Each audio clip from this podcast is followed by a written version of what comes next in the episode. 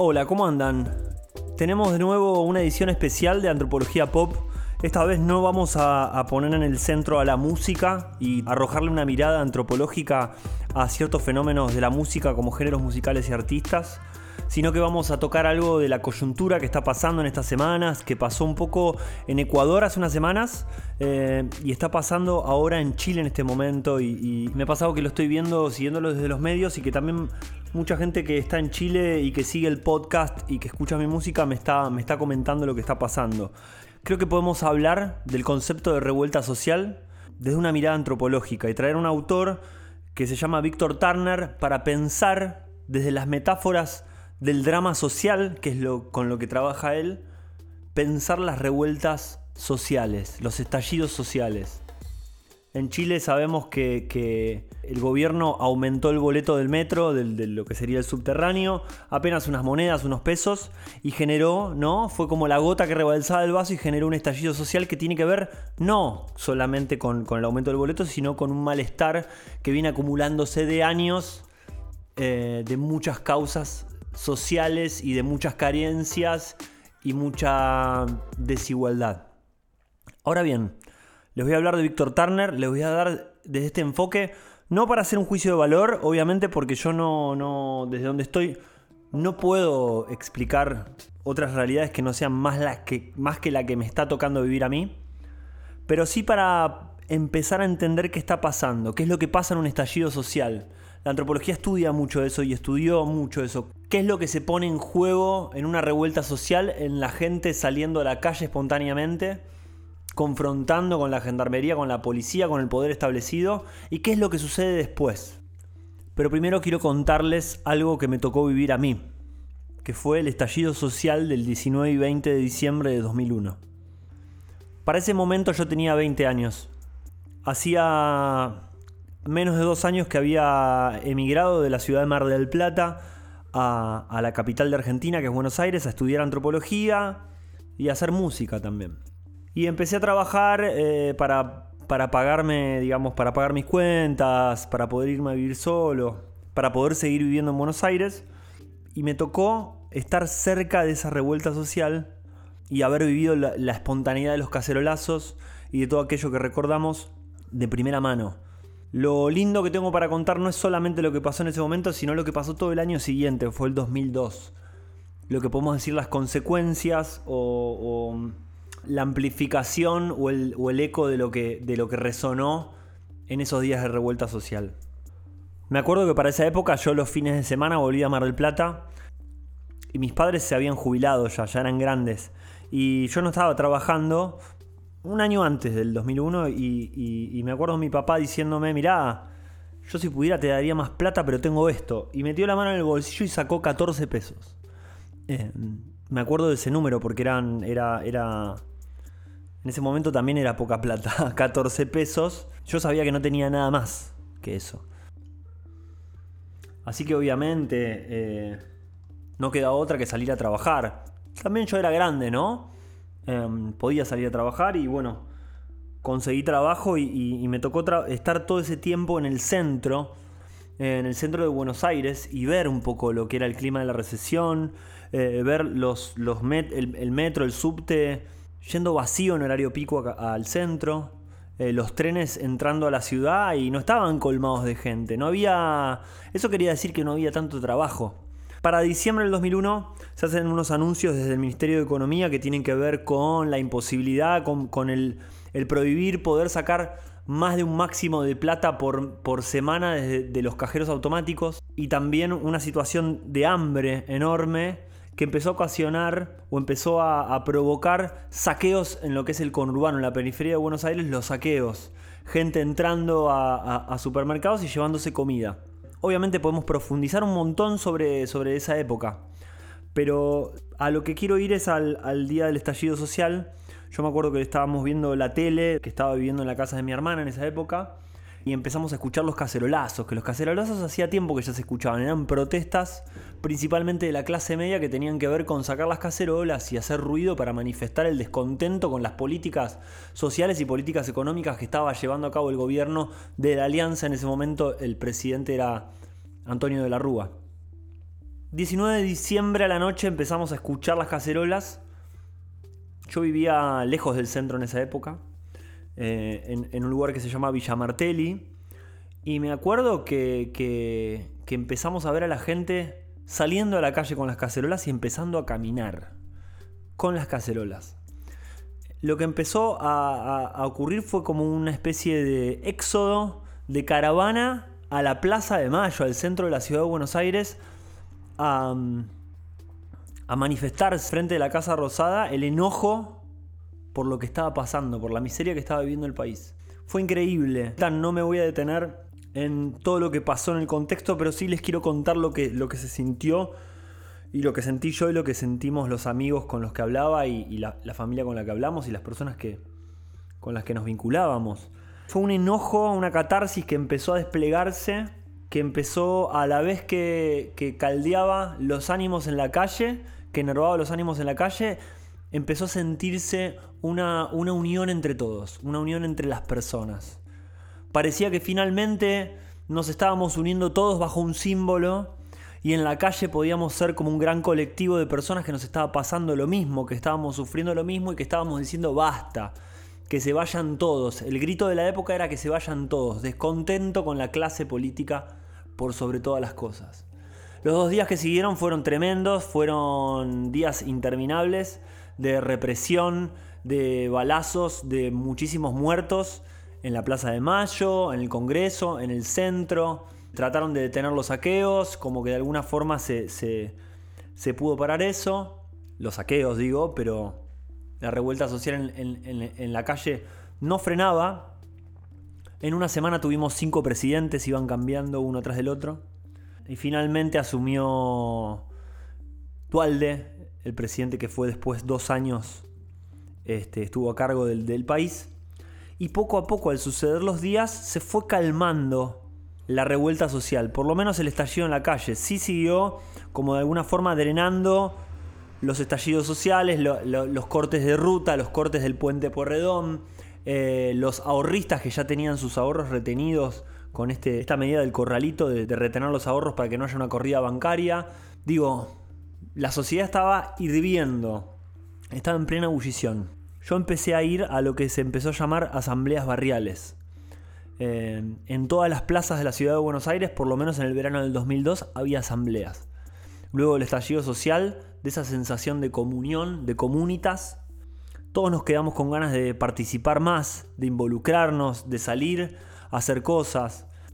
Todos los días, en todas las plazas a la noche de la ciudad, había asambleas barriales. Las asambleas barriales fueron un experimento de democracia directa, donde los vecinos se sentaban eh, y trataban de votar entre todos y de decidir qué hacer, qué decisiones tomar ante el desempleo, ante la apatía de la sociedad, ante las protestas que hay que hacerle al gobierno. Yo me acuerdo que iba a la de Villa Crespo, porque tenía una amiga que, vivía por el barrio y, yo me, había emocionado mucho también y quería ser parte de todo ese colectivo de gente. Y se hablaban cosas como, por ejemplo, de hacer de las plazas huertas comunales para que haya comida para todos. Se habló de dar clases, me acuerdo profesores diciendo, yo soy profesor, estoy desempleado, pero puedo darle clases a los chicos eh, si nos juntamos acá en la plaza. Eh, y los chicos que tienen algo para hacer mientras los padres van a buscar trabajo. Se, empezó a tejer algo hermoso que lamentablemente se fue como cortando de a poco y esos intentos de, sociedad utópica que nos estábamos imaginando en Buenos Aires y quizás en otros lados de la Argentina, eh, empezó a detenerse, empezó a parar o empezó a de alguna forma a disminuir a medida que empezaba a aumentar la estabilidad social, la estabilidad económica y de a poco el trabajo volvía a aparecer, el dólar volvía a estar estable y la sociedad se empezó a acomodar. Y a medida que se empezó a acomodar empezó a volver la rutina del trabajo, el centro de vuelta, cada vez había protestas, pero también había gente que estaba empezando de vuelta a llenar los, los subtes y los trenes para ir al centro a trabajar y las ideas utópicas empezaron a desaparecer. Y poco a poco lo que fue una revuelta social, en algunos meses, era apenas un recuerdo. Yo cuando viví el 2001 sentí que estábamos en la revolución. ¿Se acuerdan de esa canción de Charlie García cerca de la revolución? Yo creía que estábamos ahí, que la estábamos detonando, que le estábamos dando play a la revolución. Eh, tenía 20 años, como dice el poema de Bolaño, en aquel tiempo tenía, tenía 20 años, pero tenía, y, estaba estudiando antropología, ¿no? Estaba con unas lecturas muy, muy efervescentes que estaba teniendo en la facultad. Eh, y había empezado a experimentar el mundo del trabajo, ¿no? El mundo de la oficina, en algo que no me gustaba mucho y también me, frustraba la idea de, trabajar nada, y que se pasen los días, irme a dormir y que no pase nada en mi vida, ¿no? En ese contexto es que conocí a Víctor Turner, el autor, el antropólogo Víctor Turner, que es aquel que les quiero traer a colación de, todo lo que está pasando en, Sudamérica en estos días, en estas semanas de octubre de 2019. Bueno, y tenemos acá a Víctor Turner. Es un antropólogo que desarrolla la antropología de la experiencia y lo que se le dice antropología procesualista, la antropología del proceso. El tipo hace una innovación, por decirlo de alguna manera. Nació en 1920 y murió en 1983. Y fue, eh, era hijo de una madre dramaturga y escritora de obras de teatro y un padre naturalista, científico pero de las ciencias naturales. Víctor Turner estudia antropología y hace lo que podemos decir una innovación. Trae herramientas del teatro para estudiar los hechos sociales. Hasta ese momento la antropología estaba muy dominada por, por las herramientas y los conceptos de las ciencias naturales. De ahí viene un poco la idea de pensar la funcionalidad de ciertas instituciones sociales o pensar una sociedad como un sistema, como un organismo vivo. Son metáforas que vienen del mundo de las ciencias naturales. Ahora bien, Víctor Turner veía que la sociedad, más que un sistema, era un proceso, algo que ocurre, que tiene un principio, que tiene un nudo, un conflicto, que después tiene un desenlace y que ese desenlace vuelve a ser un nuevo comienzo con otro nudo, con otra problemática y después con otro desenlace. Y así sucesivamente. El suceder de los días en la vida en sociedad es un drama atrás de otro, literalmente y metafóricamente.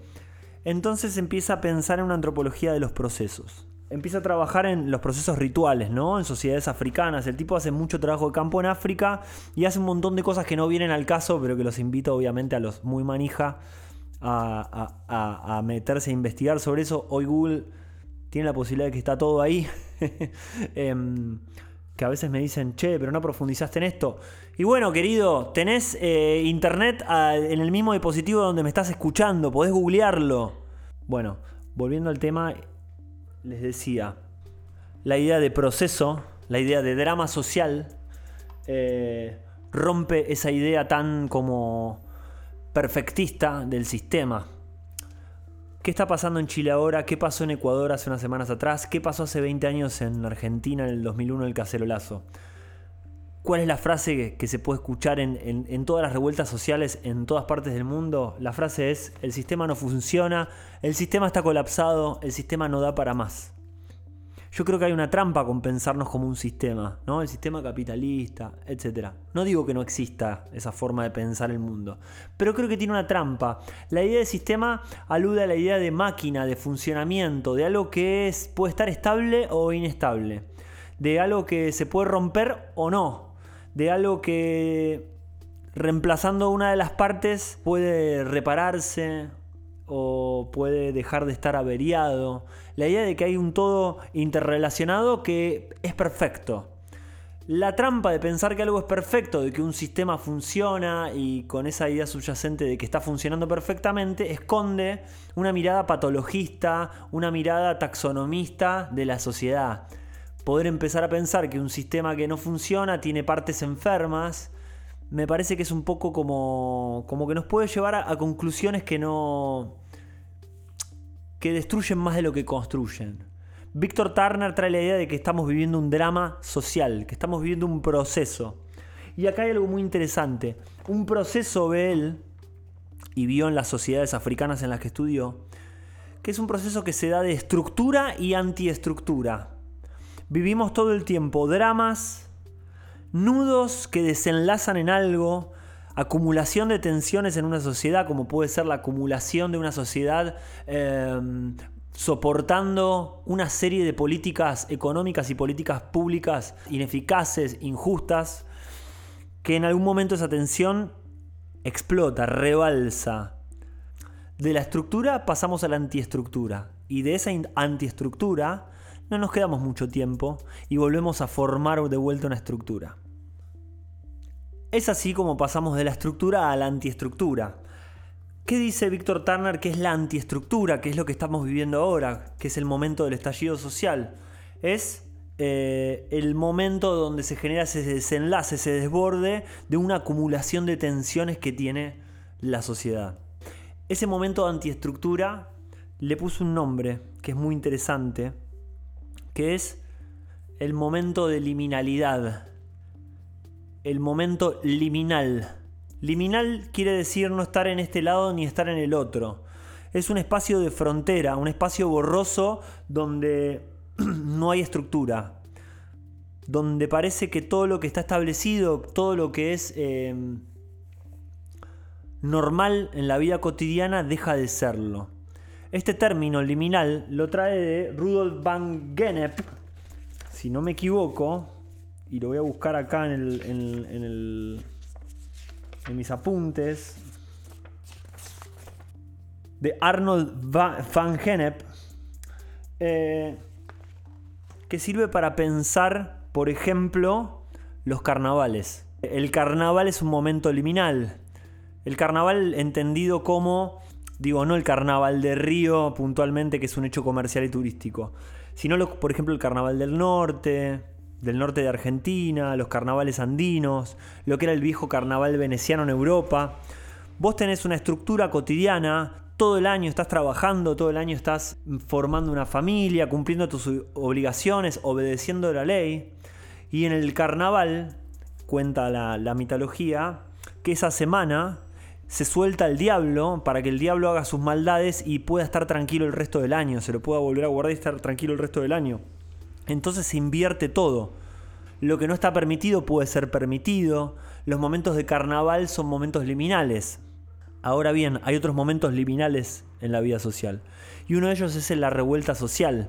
Cuando salimos a la calle y transgredimos y rompemos eh, el, el, patrimonio público y nos enfrentamos con el poder establecido, estamos performando un acto social que tiene que ver con el enojo y la frustración y la descarga de una acumulación de tensiones que ejerce el poder sobre nosotros a lo largo del tiempo.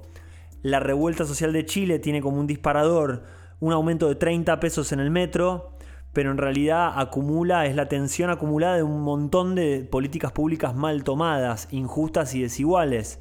El cartel más conocido en estas revueltas es no son 30 pesos, no es por los 30 pesos, es por los 30 años. La antiestructura está hablando, la revuelta social está hablando, la gente no aguanta más y de alguna manera que parece mm, de energía colectiva, el estallido social se genera. El episodio anterior habíamos hablado del Joker, la película de Todd Phillips en la que actúa Joaquin Phoenix ahí también hay un hecho de revuelta social. Y lo hablamos un poco desde el concepto de la apropiación cultural a la inversa, ¿no? Cuando el Joker, cuando la gente toma eh, el símbolo del payaso de las clases altas para que usa para, para mofarse de, las clases bajas, se lo apropian y salen a, protestar a la calle.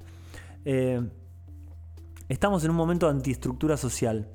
Y ahora les quiero contar la última parte de este podcast y lo que yo considero poder romper con una mirada inocente de la revuelta social. Una mirada inocente que tenemos o ingenua de que a partir de ahora las cosas van a cambiar. Tomemos como ejemplo la canción del cantautor español Joan Manuel Serrat, que ilustra un carnaval, que ilustra lo que pasa con la inversión de roles en los carnavales, la carnavalización de la sociedad. Hoy el noble y el villano, el prohombre y el gusano bailan y se dan la mano sin importarles la facha. Juntos los encuentra el sol a la sombra de un farol, empapados en alcohol, abrazando a una muchacha. Y con la resaca cuestas vuelve el pobre a su pobreza, vuelve el rico a su riqueza y el Señor cura a sus misas. Se despertó el bien y el mal, la pobre vuelve al portal, la rica vuelve al rosal, y el avaro a las divisas. Es clarísimo esta, esta estrofa de la canción de Joan Manuel Serrat porque ejemplifica lo que pasa en una revuelta social. La revuelta social es un estallido donde pone la situación, donde pone a la sociedad en un estado liminal.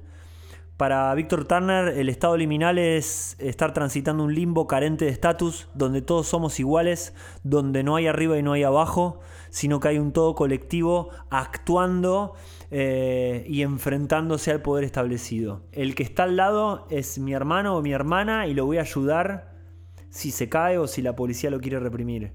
Pero eso no quiere decir que vaya a ocurrir siempre.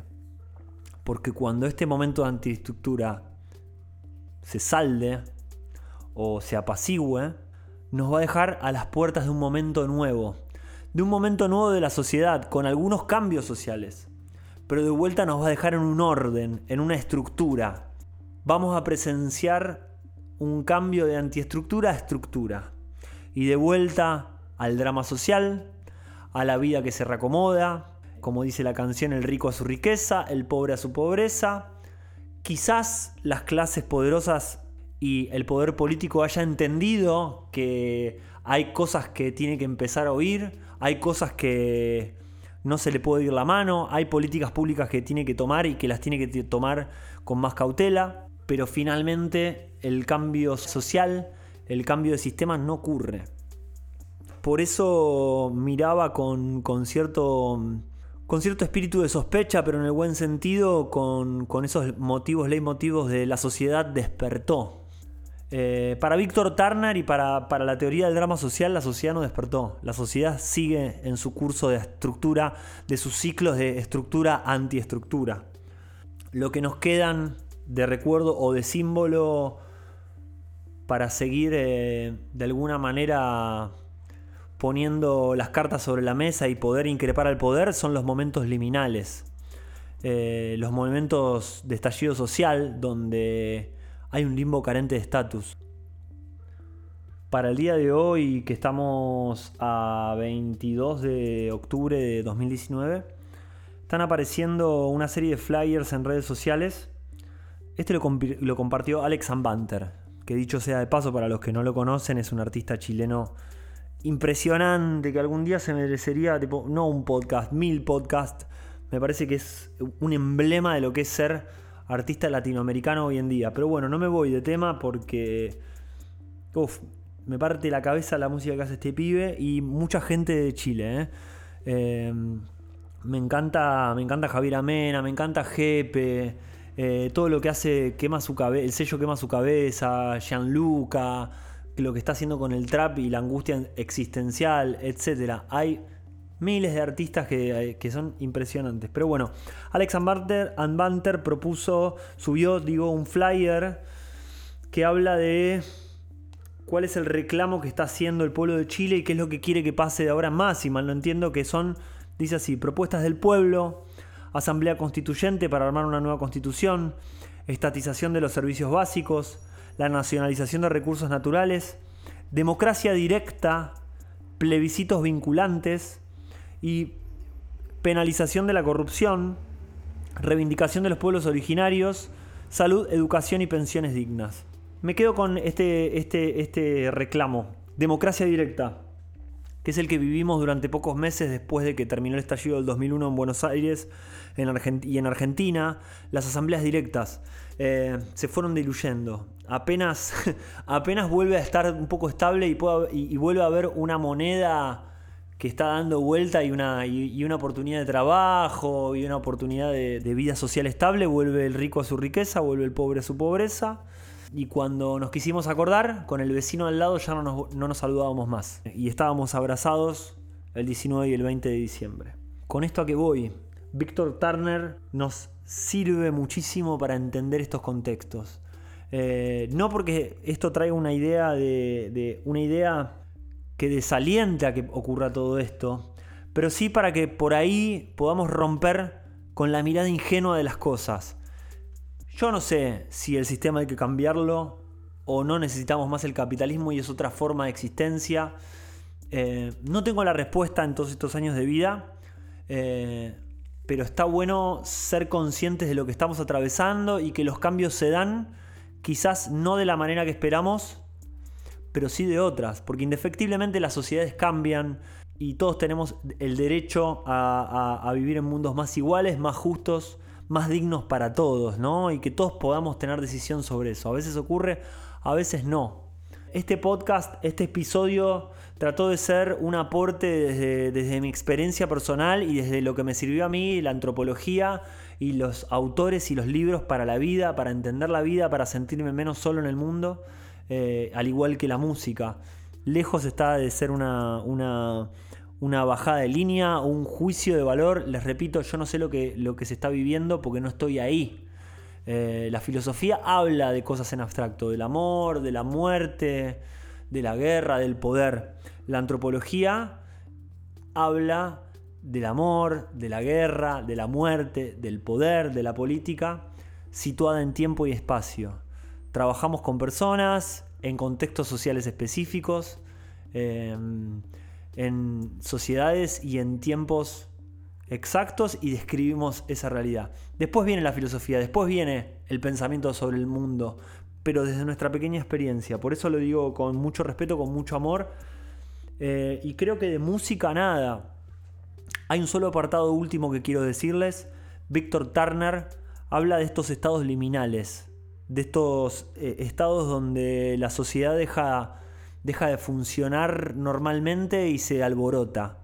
Eh, Víctor Turner dice que hay seres liminales, seres que encarnan ese poder de desafiarlo todo, de romperlo todo. Eh, y dice que lo liminal está en los artistas. Víctor Turner habla un poco de Bob Dylan, por ejemplo como un artista liminal, un artista que en su época se animó a romper con lo establecido y a decir lo que nadie se anima a decir. Con lo cual me hace pensar y les quiero de vuelta invitar a reflexionar cuáles son sus músicos, músicas, cantantes, eh, poetas, pintores, pintoras, whatever que se les ocurra, que sean liminales para ustedes que le digan, que los increpen a ustedes cuando los escuchan o ven su obra y se anima a decirle cosas que a ustedes ni, a ustedes mismos se les ocurre decir sobre ustedes y sobre el mundo. Yo me quedo con Bob Dylan, me quedo con, me quedo con David Bowie, me quedo, me quedo de vuelta con Morris, me quedo con Alex Banter, dice muchísimas cosas que cuestan mucho decirlas. Creo que Anita, Anita Tijoux, que es este, una rapera chilena, es una artista liminal, liminoide, que está todo el tiempo hablando desde el contexto de, revueltas sociales. Una persona que, describe muy bien estos, estas sensaciones de, estar cerca de la revolución o de hacerla. Bueno, me despido, les hago dos anticipos antes de irme. Uno es que esta temporada, la primera temporada que está siendo súper exitosa de este, de este podcast, la voy a terminar con, digo, si el planeta no sigue estallando como sigue estallando, voy a terminarla hablando sobre Jorge Drexler y sobre Bob Dylan. Así que los que se animan pueden empezar a escribirme a mí en las redes para contarme qué les parece todo esto, todo esto que está ocurriendo, todo lo que están escuchando en los episodios, sobre qué creen que, puedo hablar, a quiénes puedo invitar a hablar. Eh, mi Twitter es soy una biografía y mi Instagram es biografía mutante.